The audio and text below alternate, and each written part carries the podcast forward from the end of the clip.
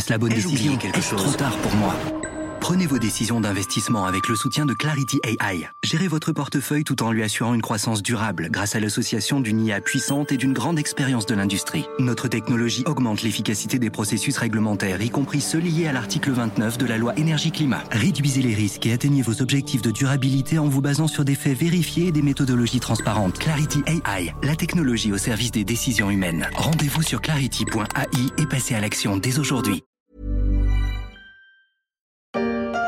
On reste en France. Le parquet national financier dit avoir mené la plus grosse opération de son histoire. Des perquisitions et ont visé euh, ce mardi cinq grandes banques françaises. Les accusations sont graves. Soupçons de fraude fiscale aggravée, blanchiment de fraude fiscale aggravée. Stupeur et tremblement dans le paysage bancaire français. Un scandale de fraude qui tombe au plus mal, alors que le secteur des banques est secoué depuis quelques semaines par les difficultés de certains acteurs aux États-Unis comme en Europe. Après la crise, c'est encore la crise.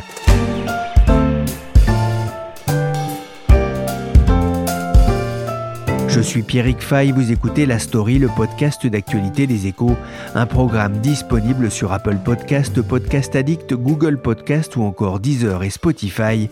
Abonnez-vous pour ne manquer aucun épisode.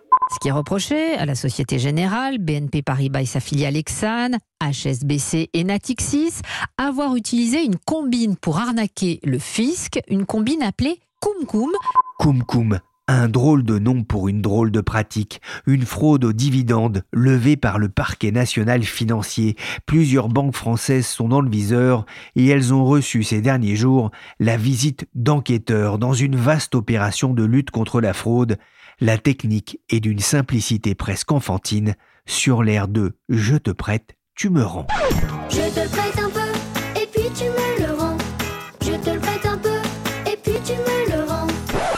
Et après, on se partage le magot. Bonjour Isabelle Coué. Bonjour Pierrick. Vous êtes journaliste au service France des échos. Le scandale Cum Cum en France, Isabelle, de quoi parle-t-on exactement? Alors, c'est un scandale fiscal hein, qui a été révélé en 2018 par un consortium de journalistes d'investigation et qui vient de donner lieu à une vague de perquisitions assez spectaculaire. Cinq banques, BNP, Exane, Société Générale, Natixis et HSBC, ont reçu la visite de 150 enquêteurs de Bercy et de 16 des 19 magistrats du parquet national financier. Tout ça s'est passé dans le quartier de la Défense et à Paris les opérations ont débuté mardi, 28 hein, mars, et elles se sont prolongées euh, pendant plusieurs jours, tant les volumes de données à copier sont énormes. Les enquêteurs ont voulu récupérer les données relatives à des millions de transactions effectuées par les salles de marché de ces banques. Objectif, les passer au peigne fin pour déterminer celles qui n'étaient qu'un montage fiscal et servaient à éviter l'impôt. Alors comment marche ce mécanisme de fraude? Alors, le montage en cause dans les perquisitions des derniers jours est celui de cum-cum interne, comme on dit dans le jargon financier. De quoi s'agit-il? Il s'agit donc d'investisseurs étrangers qui possèdent des actions de groupes français cotés en bourse et qui se soustraient au paiement de la taxe sur les dividendes. Alors, comme vous le savez sans doute, hein, les actions donnent droit à des moments précis de l'année à un versement de dividendes, quand l'entreprise évidemment dégage de bons résultats. Des actions cum dividende sont des actions pour lesquelles le dividende ou le coupon n'a pas encore été versé au porteur des titres. Alors comment font les investisseurs pour ne pas payer la taxe sur le dividende à l'État français? Eh bien, ils transfèrent les actions à un tiers, une banque en l'occurrence, juste avant le détachement du fameux coupon, juste avant le versement du dividende. Comme ça, le jour J, eh bien c'est une banque qui porte les titres et comme elle n'est pas soumise à cette taxe, eh bien personne ne paie. Voilà, et la banque rend les actions à l'investisseur avec le dividende quelques jours après. La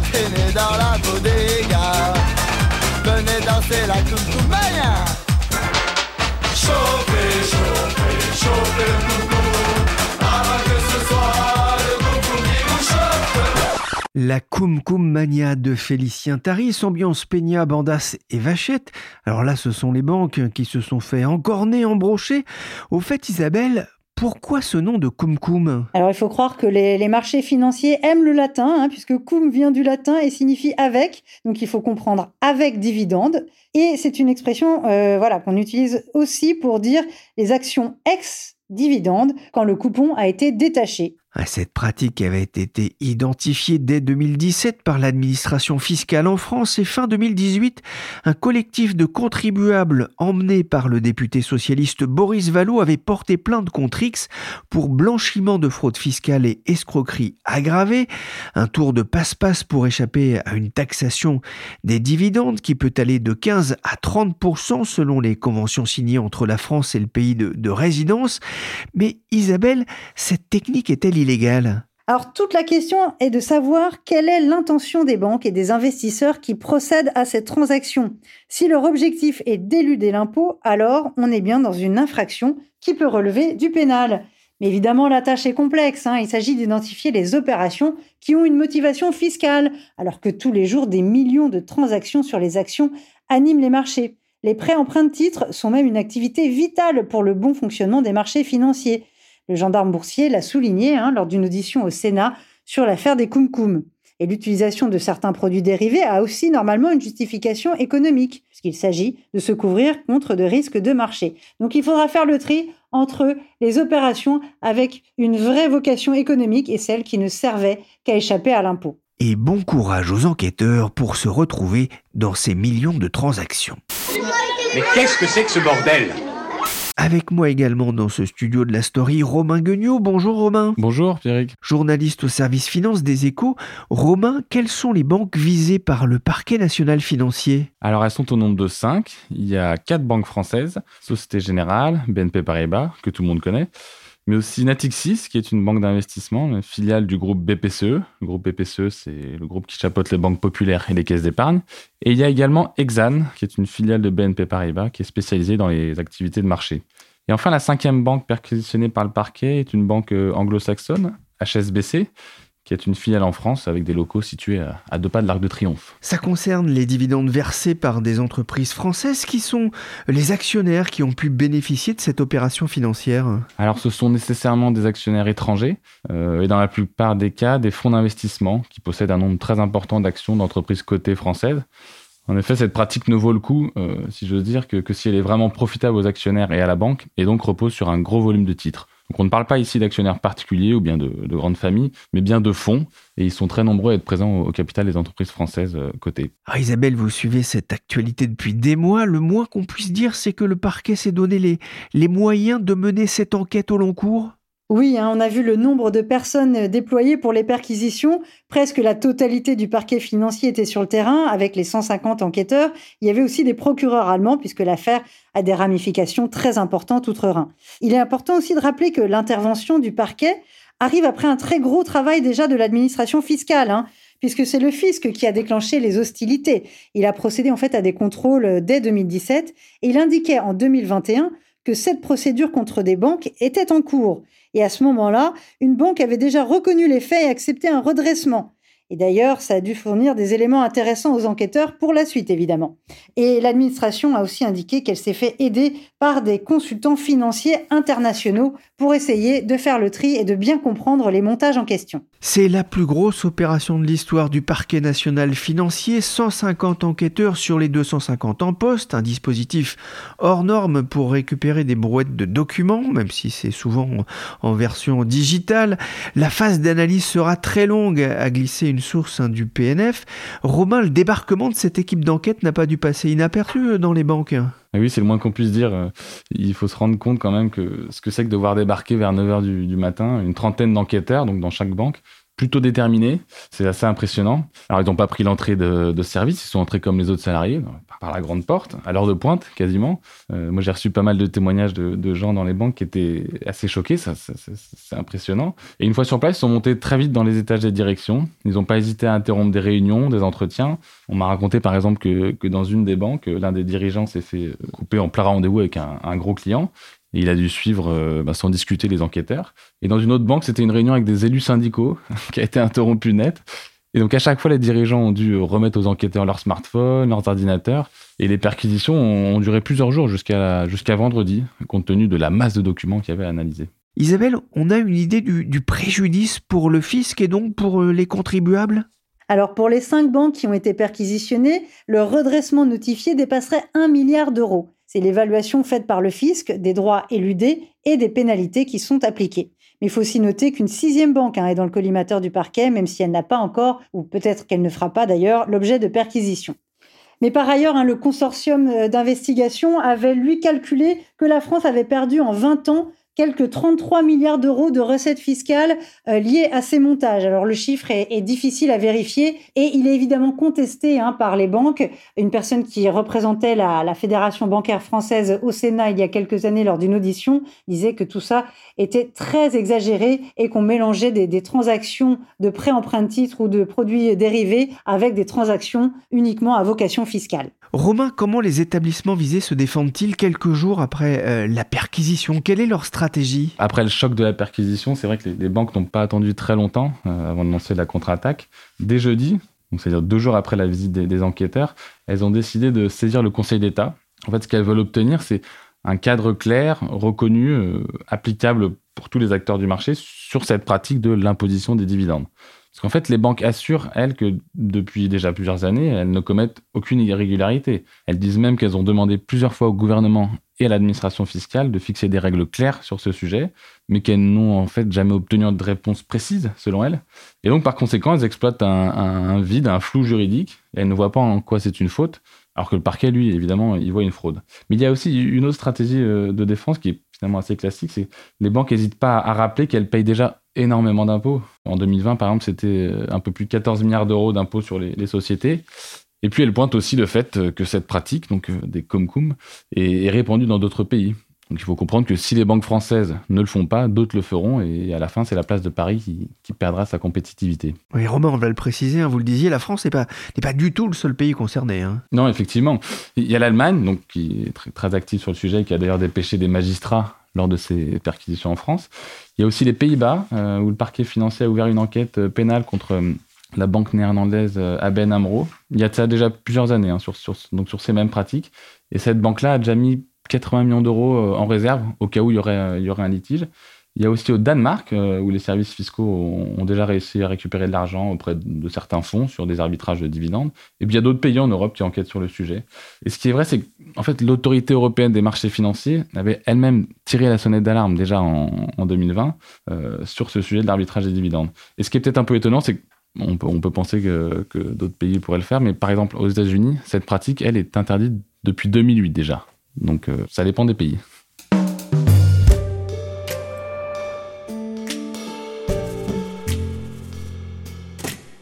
Bei uns geht es heute wohl um den größten Steuerskandal, den Deutschland je erlebt hat. Es geht um den sogenannten Cum-Ex-Skandal. En Allemagne, le scandale Cum-Cum s'appelle le Cum-Ex-Skandal, évoqué ici dans le journal du soir de la ZDF. Un énorme scandale. Warum nicht? Ich habe nicht. Elle moi nada, nada, jamais, rien. Majesté, das ist eine Konspiration. Que dis-je? Un colossal scandale, c'est ce que m'a expliqué Nathalie Steiver, correspondante des échos en Allemagne. C'est quand même euh, une énorme fraude au fisc. Hein. À chaque fois, la justice amène des nouvelles boîtes, des nouvelles affaires. On en est euh, à une évaluation de 36 milliards d'euros à la fois dans les CumCum, donc les cas similaires à la France, et puis euh, les CumEx, donc une fraude aux dividendes un petit peu différente plus spécifique à, à, l'Allemagne. Mais on peut même dire que le scandale s'intensifie. Maintenant, c'est presque presque toutes les semaines qu'il y a une razzia dans une banque, dans, dans un cabinet d'audit. Enfin, donc l'affaire ne fait même que commencer. Après dix ans d'enquête, on s'attend encore à ce qu'il y ait maintenant 15 euh, ans d'affaires en route. 36 milliards de fraudes selon le Trésor allemand avec ce système des Cum-Ex qui permettait de se faire rembourser un impôt qu'ils n'avaient pas même payé. Nathalie, qui ont été les, bénéficiaires de ces montages? Au départ, c'était surtout les banques. Hein et leurs clients. Hein. Ensuite, ça a été euh, mis un peu au service d'investisseurs euh, particuliers. Euh, un des plus connus est par exemple le fondateur des drogueries Müller, hein, qui s'est d'ailleurs retourné en fait contre ses, ses conseillers et contre son, son conseiller fiscal mais qui a néanmoins été déjà condamné en fait. Est-ce que c'est ça qui est important hein. Vous dites c'est un scandale qui dure depuis une dizaine d'années, mais il y a déjà eu d'importantes euh, sanctions contre les entreprises qui ont participé à, ce scandale de fraude. Oui, tout à fait. La, justice a vraiment pris un rythme de croisière maintenant. Il y a eu pour l'instant que 8 procès, hein, mais il y a 150 affaires en route. Hein quand même, à Wiesbaden, à Bonn, à Munich, euh, à Hambourg, un, peu partout, hein, 1500 inculpés. Et donc des courtiers, des banquiers euh, qui ont déjà été condamnés avec euh, deux à cinq ans de, de, prison ferme. Parmi les premiers, il y avait deux courtiers britanniques qui sont ceux qui ont un peu expliqué à la justice euh, allemande comment ça fonctionne à Bonn. Hein. Et je me souviens d'avoir été à leur procès et on voyait euh, sur les écrans la démonstration du fonctionnement des systèmes extrêmement compliqués et c'est eux qui ont un peu expliqué. Donc maintenant, à partir de ces explications de ces deux courtiers qui ont été les premiers à, être condamnés, on commence à, déballer chacune des affaires. Et euh, les recouvrements ont également euh, été euh, demandés pour, contre plusieurs banques. Warburg, c'est une banque régionale de Hambourg, on y reviendra. Ou Maple, les Canadiens. Euh, Hippo Bank, ça c'est la, filiale d'Unicredit. Hein.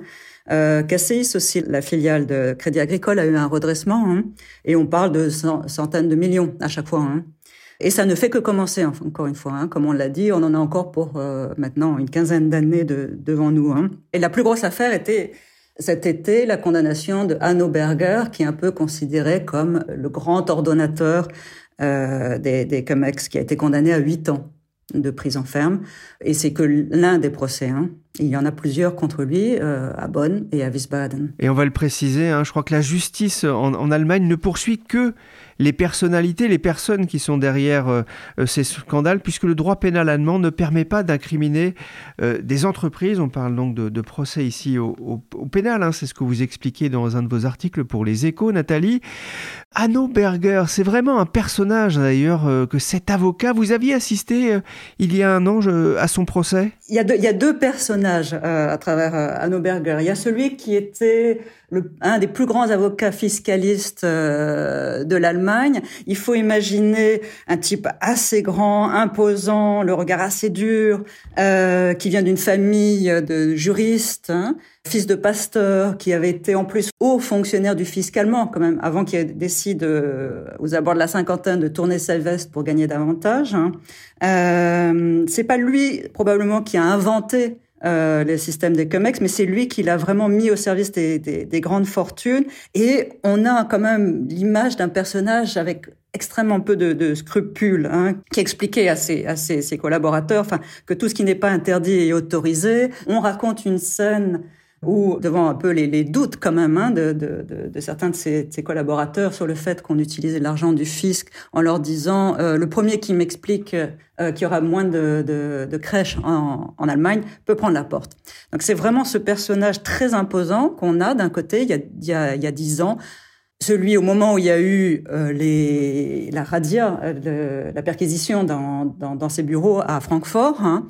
Là, il, il, a pris sa voiture, il est parti en Suisse, et puis on ne l'a plus revu. Finalement, il y a deux ans, il a été extradé par la Suisse, et on voit arriver euh, devant le tribunal un homme âgé, voûté, euh, qui surjoue un peu cette euh, une certaine pauvreté en expliquant qu'il a plus du tout d'argent, il a des avocats commis d'office, après avoir changé plusieurs fois d'avocat. Hein. Donc c'est ce personnage-là, au contraire, un peu replié sur lui-même qu'on a eu, qui arrivait à chacun des procès avec une énorme boîte qui devait euh, contenir ses, archives, où il, pouvait, il voulait expliquer sa, sa trajectoire. Hein.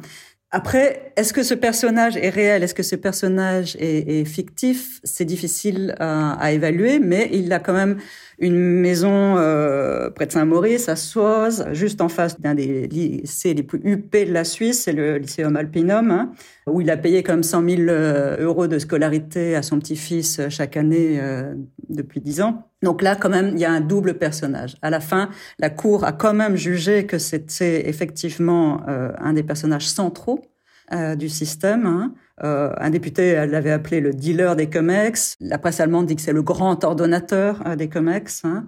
On en est, comme j'ai dit tout à l'heure, qu'au début, parce que qu'est-ce qui se profile aussi derrière ça? C'est aussi un cas politique, puisque euh, en ligne de fond, on a quand même toujours l'idée qu'un jour les COMEX vont se retourner contre le chancelier allemand, contre Olaf Scholz. Non pas parce qu'il aurait bénéficié du système, pas du tout, euh, mais parce que il a rencontré à plusieurs reprises des représentants de la banque Warburg, hein, euh, qui était l'intermédiaire de Hannoberger, et euh, n'a pas demandé le redressement judiciaire. Très étrangement, Warburg, qui est une des principales banques impliquées dans le, dans le système, n'a pas eu de redressement judiciaire à Hambourg pendant des années. Hambourg, dont Olaf Scholz était le maire à l'époque. Hein. Et cette épée est un peu toujours encore suspendue au-dessus de, de Olaf Scholz. Olaf Scholz, qui a été auditionné cet été par la commission du Parlement de Hambourg pendant plus de trois heures, il a démenti avec véhémence avoir exercé une quelconque influence concernant la procédure fiscale contre Warburg éminente institution hambourgeoise. Au total, une dizaine de banquiers ont déjà été condamnés, huit ans de prison ferme et près de 14 millions d'euros d'amende ont été prononcés contre Hanno Berger. Pour l'heure, 85 institutions ont reconnu leur participation au montage, considéré comme le casse du siècle contre le fisc. Vous sentez? C'est quoi ça? Quoi? Ce qui sent comme ça? Bateau de Cologne? Non. L'opportunité. Non, le fric. Oh, d'accord. Je sens le fric. Ok. L'odeur du fric, le fisc l'a aussi senti. Isabelle, en Allemagne, les sanctions ont été lourdes contre les organisateurs de ces fraudes, on vient de l'entendre. En France, que risquent les banques en question? Il est difficile hein, de dire à combien se, se montera la facture hein, à la fin. Les banques qui, en tout cas, les premières accepteront de collaborer avec la justice, hein, qui donneront des informations utiles, pourront certainement bénéficier d'une transaction pénale et donc, d'une certaine manière, négocier à la baisse l'amende dont elles écoperont. Il y a une procédure spécifique pour ça. Il faut aussi faire la différence avec ce qui s'est passé en Allemagne, puisque en France, la fraude à l'arbitrage des dividendes s'est limitée au non-paiement de la taxe, alors qu'en Allemagne, la fraude a été doublée d'un remboursement de cette taxe, alors que les investisseurs ne l'avaient même pas payée. D'accord, face, je gagne, pile, tu perds, entendu? Oh, pile, tu as perdu. Allez, et sans rancune, hein? Oh, on est vigilant, hein? Ah, c'était compté effectivement sans la vigilance du fisc. Romain, il y a aussi un risque de réputation également pour euh, les banques en question? Oui, c'est peut-être encore, euh, encore plus grave, cette histoire de fraude fiscale va porter un coup sérieux à l'image des banques, euh, des activités de marché, des traders qui sont pas toujours très bien vus. Les banques le savent et c'est pour ça qu'elles ont réagi aussi rapidement en saisissant le Conseil d'État. Et puis ces perquisitions, vous le disiez aussi un, un, peu plus tôt, elles tombent vraiment pas au bon moment. On est déjà en pleine crise bancaire internationale. On vient de voir aux États-Unis trois banques faire faillite. On vient de voir en Europe Crédit Suisse euh, tomber et se faire racheter en urgence par son concurrent UBS. Tous ces événements, ça crée beaucoup de tensions sur, le, sur les marchés et chacun redoute qu'une nouvelle crise financière se déclenche à cause des banques. C'est dommage pour les banques en quelque sorte parce qu'elles avaient réussi à, redorer un peu leur, image ces derniers temps, notamment euh, avec la crise Covid. Euh, elles avaient vraiment soutenu à cette occasion l'économie, elles avaient multiplié les prêts aux entreprises et elles aimaient beaucoup dire qu'elle faisait partie de la solution pendant la, pandémie et non du problème. Là, hein, tout est un peu à refaire. L'affaire est aussi euh, politiquement sensible pour le gouvernement. Nathalie Goulet, sénatrice centriste de l'Orne, demande depuis plusieurs années un durcissement des contrôles concernant le traitement des dividendes et les risques de fraude. Elle a accusé le gouvernement de faire preuve de laxisme en la matière. Isabelle, que compte faire justement le gouvernement après cette intervention des enquêteurs du parquet financier? Alors Gabriel Attal, hein, le ministre du Budget, a déjà indiqué qu'il préparait un nouveau plan d'action contre euh, la fraude fiscale, hein, avec de nouvelles mesures de lutte. Et il l'a dit, hein, il compte renforcer les services d'enquêteurs. Alors est-ce qu'il ira aussi loin que le Sénat l'avait préconisé? Celui-ci a demandé en octobre dernier de doubler les effectifs d'enquêteurs au service des euh, enquêtes fiscales. Merci Isabelle Coué et Romain Guignot de la rédaction des Échos et merci Nathalie Steiver, correspondante des Échos en Allemagne. La story c'est fini pour aujourd'hui. Cet épisode a été réalisé par Nicolas Jean, chargé de production et d'édition Michel Varnet. Want flexibility? Take yoga. Want flexibility with your health insurance? Check out United Healthcare Insurance Plans. Underwritten by Golden Rule Insurance Company, they offer flexible, budget friendly medical, dental, and vision coverage that may be right for you. More at uh1.com. Even when we're on a budget, we still deserve nice things. Quince is a place to scoop up stunning high end goods for 50 to 80% less than similar brands. They have buttery soft cashmere sweaters starting at $50 luxurious Italian leather bags, and so much more.